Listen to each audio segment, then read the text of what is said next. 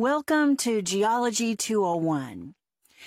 Today we're going to look at a geographic feature, namely the fall line. So, what is a fall line? Before we look at the definition, let's picture this. Imagine a place that consists of an upland region of relatively hard bedrock and a coastal plain of softer sedimentary rocks, and there's more than one river that crosses from the hard bedrock to the softer sedimentary rock. What do you think is going to happen after a period of time? There's probably a jump between the hard bedrock and the soft sedimentary rocks because we know that water erodes away the soft rocks of a lowland region more quickly than the harder rocks of an upland region. Exactly. you can probably picture that the jump is either a rapid or a waterfall. We said that the jump is a fall line. So by definition, a fall line is a boundary or jump between an upland region and a coastal plain across which rivers from the upland region drop to the plain as falls or rapids. Now that should help you understand what a fall line is and how one is formed. Whatever. Now, fall lines are special because they're important to people and businesses for a couple of reasons. okay, here we go. Reason First, number one. the fall line is the point at which boats traveling upriver usually cannot continue any further. Because riverboats typically cannot travel any farther unless locks are built, the fall line was important for the early economic development of the United States. In the eastern United States, there's a major fall line between the hard rock of the Appalachian Piedmont and the soft sediment of the Atlantic coastal plain. This line was a major means of commercial transportation during the 1700s and early 1800s. Many cities developed along this fall line, including Trenton, New Jersey, Richmond, Virginia, and Philadelphia, Pennsylvania. These cities became important transportation hubs because traders could only travel upstream until they reached the waterfalls of the fall line. At that point, they were forced to reload their cargo on the other side of the falls in order to continue on their journey. In addition to their importance as transportation hubs, fall line cities were successful because of the presence of water resources. Fall line waterfalls first powered mills and eventually powered hydroelectric dams. The availability of water power continued to sustain these cities even by the middle of the 19th century as railroads surpassed river transportation. Even today, despite hydroelectric power supplying limited percentages of energy used by consumers in these states, the reservoirs created by hydroelectric dams are still used for recreational and fishing purposes. Not too bad. Not too bad. A lot of imagery. A lot of imagery. Okay, the one we did before. Fuck it. Okay, we're on to Yeah. a better one. That's all I wrote. Yeah. That's all I wrote. I don't know. I feel I feel pretty good about that. I feel pretty pretty good about that. So here we go. What is the main idea of the professor's lecture on the geographic feature of the fall line? It was important to people, you know. yeah, what is the main idea of? Okay, the, the It wasn't about physical beauty. influence in the history, Drinking, showering, and cooking didn't write those. the role of nature and success in the- as a water resource and significant the possession of it, A is stupid. their role as a water drinking, no, their physical beauty. No, B. Uh, B. Excellent. The ge- their geographic feature and success significance, water resources, water source Yeah. resources, and significance of transportation hubs. Excellent.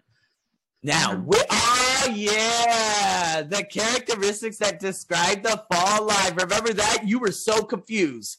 I saw you look at me. You were like, "What the fuck?" I said, "Hey, keep it going, Valentina. Keep it going, Valentina." No, Valentina, no, no, Valentina." because I, I don't know that vocabulary. I feel like I, I don't even know how to write. So How, however, it falls on deaf ears write it in whatever way you understand so that you could go back and quickly just say, okay, well, I kind of heard this, so I'm going to go with this, right?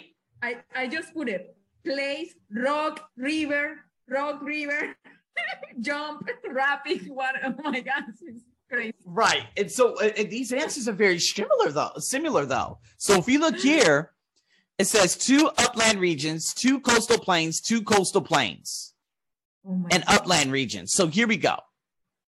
Jump between an upland region, okay, and a hard bedrock coastal plain softer. More than one river, one one to another. Oh my god. Jump between two. Ajá, ya va. Okay. Now, what crosses it? What did I write down? What crosses it? Fall line, boundary jump, coastal plain drops to falls or rapid. No, both. Where we Where a larger landform crosses it. I didn't write down anything in regards to a larger landform. Upland regions and the Polo rapid where Jump between two, water erodes away lowland quickly, then upland. What is the difference between the first one and the second one? I don't. Ah, two of ah because it's two, and the other is just I think it A. Because it's about an A. upland region, it's about a waterfall where it drops Uh-huh. to the lower. So upland region and a coastal plain with falls or rapids where rivers and streams cross it. That's kind of what I wrote down in regards to all my notes. I didn't write down anything about a larger landform. Two coastal plains. It's not about a coastal plain. It's about an upland. See, I wrote down upland. So we have A or B. yeah. Now, I put it offline also. Okay. A narrow boundary or jump between two upland regions and the falls or rapids where rivers and streams cross it. No, it's upland and a coastal plain. I wrote down a coastal plain. So I'm going to probably think, hey, look, look, that's what I wrote down, right? that's what I wrote down right there. Upland and a coastal plain. Okay. I don't know. What do you think? This might be a little hard. Yeah, let's put A. Okay, let's do A. All right. Oh boy. Okay. What is the purpose of the professor's description of a fall line and its definition? Oh boy. And soft sedimentary. To help students understand transportation mm-hmm. related jobs? Mm-hmm. No, D is bad. To help students understand what a fall line is and how one is formed before talking about its importance? Hmm, I really like C. To help the mm-hmm. students understand that water erodes away the rocks harder of an upland more quickly than soft rocks. No, I think the water erodes away lowland, not the upland. Uh, you see? Water Yeah. erodes away lowland quickly than upland. C is the opposite. C. C get Yeah, or correct. no, I'm sorry, B is the bullshit. So then you're saying C is the answer. All right. Okay. To differentiate, help the students differentiate hard bedrock and soft sediment. No, no, we're not looking at the differences between hard and soft sedimentary. Okay, so we like C, right? Yeah. How it's formed and then the importance. That's what she talked about after. The whole goal to that, right? Okay, Mhm. so let's go to number four. I already clicked it. Okay, why did large cities develop along fall lines? I know, I know. Important transportation hubs. That's what I wrote down. Yeah, correct. People like to be from the techno workers were hired to build on trains. Oh, but I also travel upstreams before a fall line. I actually wrote that too. East Major Fall, Hard Rock, Soft Sedimentary, Atlanta Plain. It wasn't about trains, so we could eliminate C. It wasn't about the no, workers it's, being it's, hired. it's letter D. Traders needed a place to reload their cargo, right? People like to view the waterfall. A is bad. C is bad. Workers hired to build locks, so cities needed to build be built for these workers. Fuck no. It's got to be D. Mm. Okay. Yeah. Okay. Okay, Valentina. Okay. Oh boy. Here we go. Which of the following characteristics of the success of the fall lines of the early 1700s and early 1800s were Mhm. mainly used for drinking? Fuck no. Swimming and boating? Fuck no. No. Power for mills and electro. I wrote that down right here. Fall line Yeah. success, water resource. the The street lights. Oh my god, D is so stupid. power, power for mills and electric dams. Okay, you're going for power for mills, Uh-huh. hydroelectric dams. That's right. Okay. All right. According to the lecture, what is the value of the hydroelectric uh, power in the 21st century? Available, available water power, sustainable uh, railroads. Pat. Mm.